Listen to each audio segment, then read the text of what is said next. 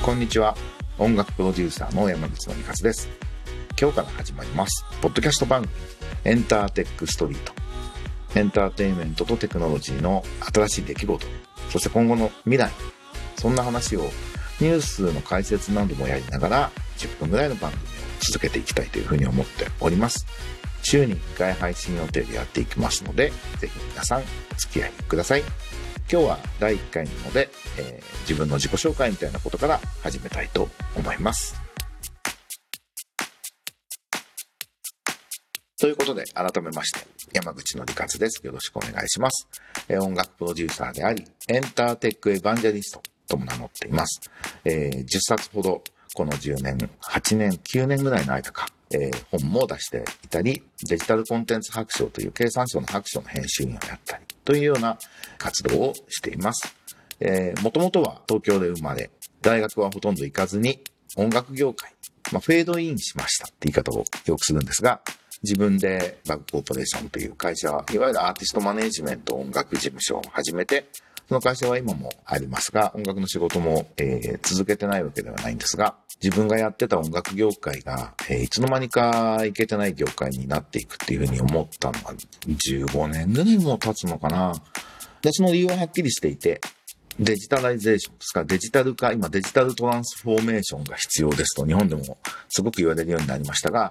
あの音楽というのが一番デジタル化の、まあ、実験場になるような、なったような分野なんですね。インターネットで音声ファイルのやり取りみたいなことがどうなるのかっていうのは、コンテンツとインターネットの関係をずっと実験場になって先取りしてきたというような分野で、デジタル化していくことが非常に重要でした。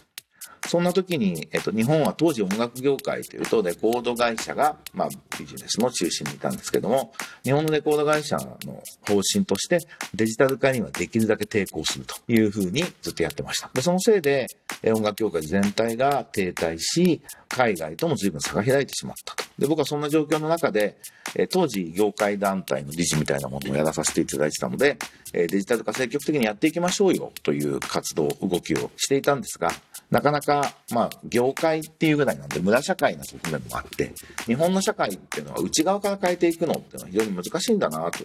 いうことを痛感しましてですね、これは外との連携だということで、えー本を書いた、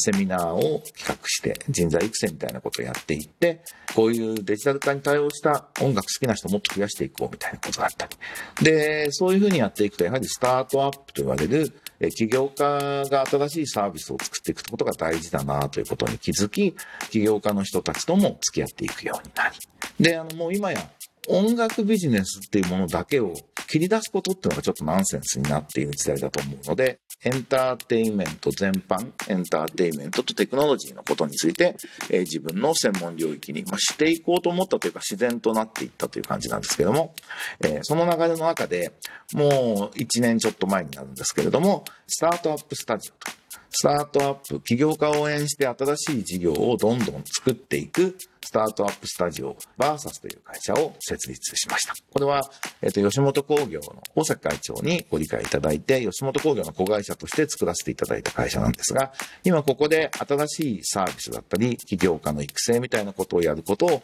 自分的にはメインに置いてやっているところです。えーそんな中で、えっ、と、まあ、世界中のエンターテインメント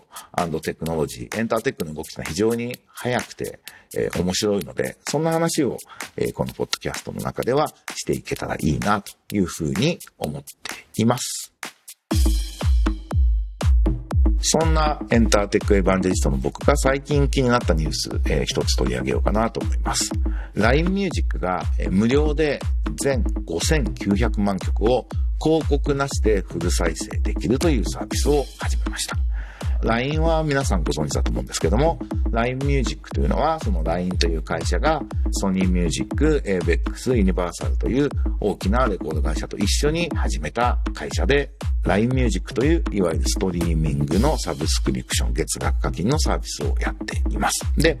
あの世界では Spotify というサービスが、今、ストリーミングサービスのリーディングカンパニーなんですが、日本でもやっと Spotify Japan 始まってますけれども、Spotify は基本的にフリーミアムモデルです。フリーミアムというのは、え無料と有料を組み合わせていく。無料である程度のことができるんだけども、無料でやっていくうちに、えっ、と、有料課金のサービスに誘導していくっていうフリーミアムモデルというふうに言いますが、えー、Spotify はこのフリーで使っている人を有料サービス、だいたい月額10ドルぐらいっていうのが世界的な平均なんですけども、その月額課金に誘導するコンバージョン率が非常に高い。つまりそれだけ、えー、ユーザーが日常的に使って、これは有料になっても使い続けたいので、広告が入ったり、様々な不自由はなくしたいなと思って有料サービスに行くという非常に優れたモデルです。実は日本は、えっ、ー、と、Spotify Japan 以外のサービスというのは、フリーミアムモデルになってなくて、まあ、お試し期間1ヶ月とか2ヶ月というのがあっても、基本的に有料モデルしかないんですね。で、これがあの、日本でストリーミングサービスの普及がちょっと遅れ気味な一つの原因になっているというふうには思います。で、日本でその、フリーミアムがなかなか浸透しないのは、えー、もちろん、レコード会社が、無料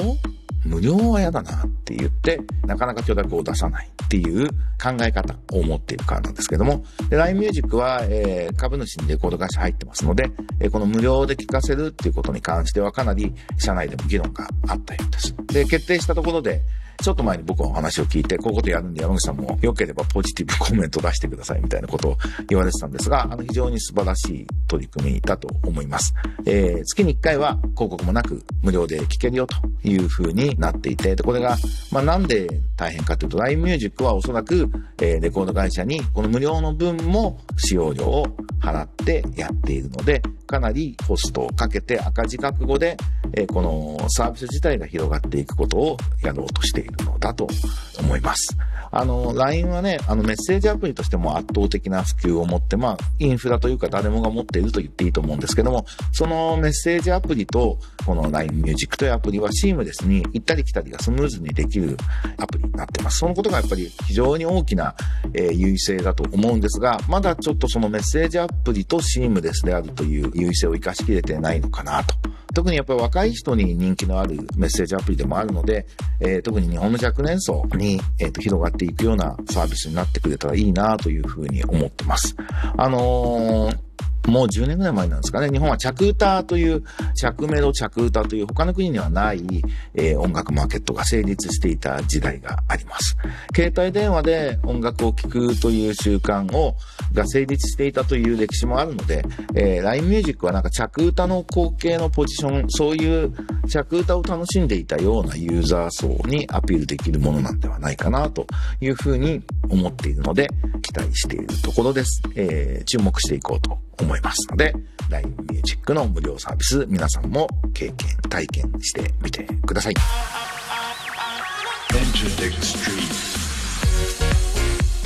ということで、エンターテックストリート。第1回はこんなお話をしてみましたが、いかがでしたでしょうか？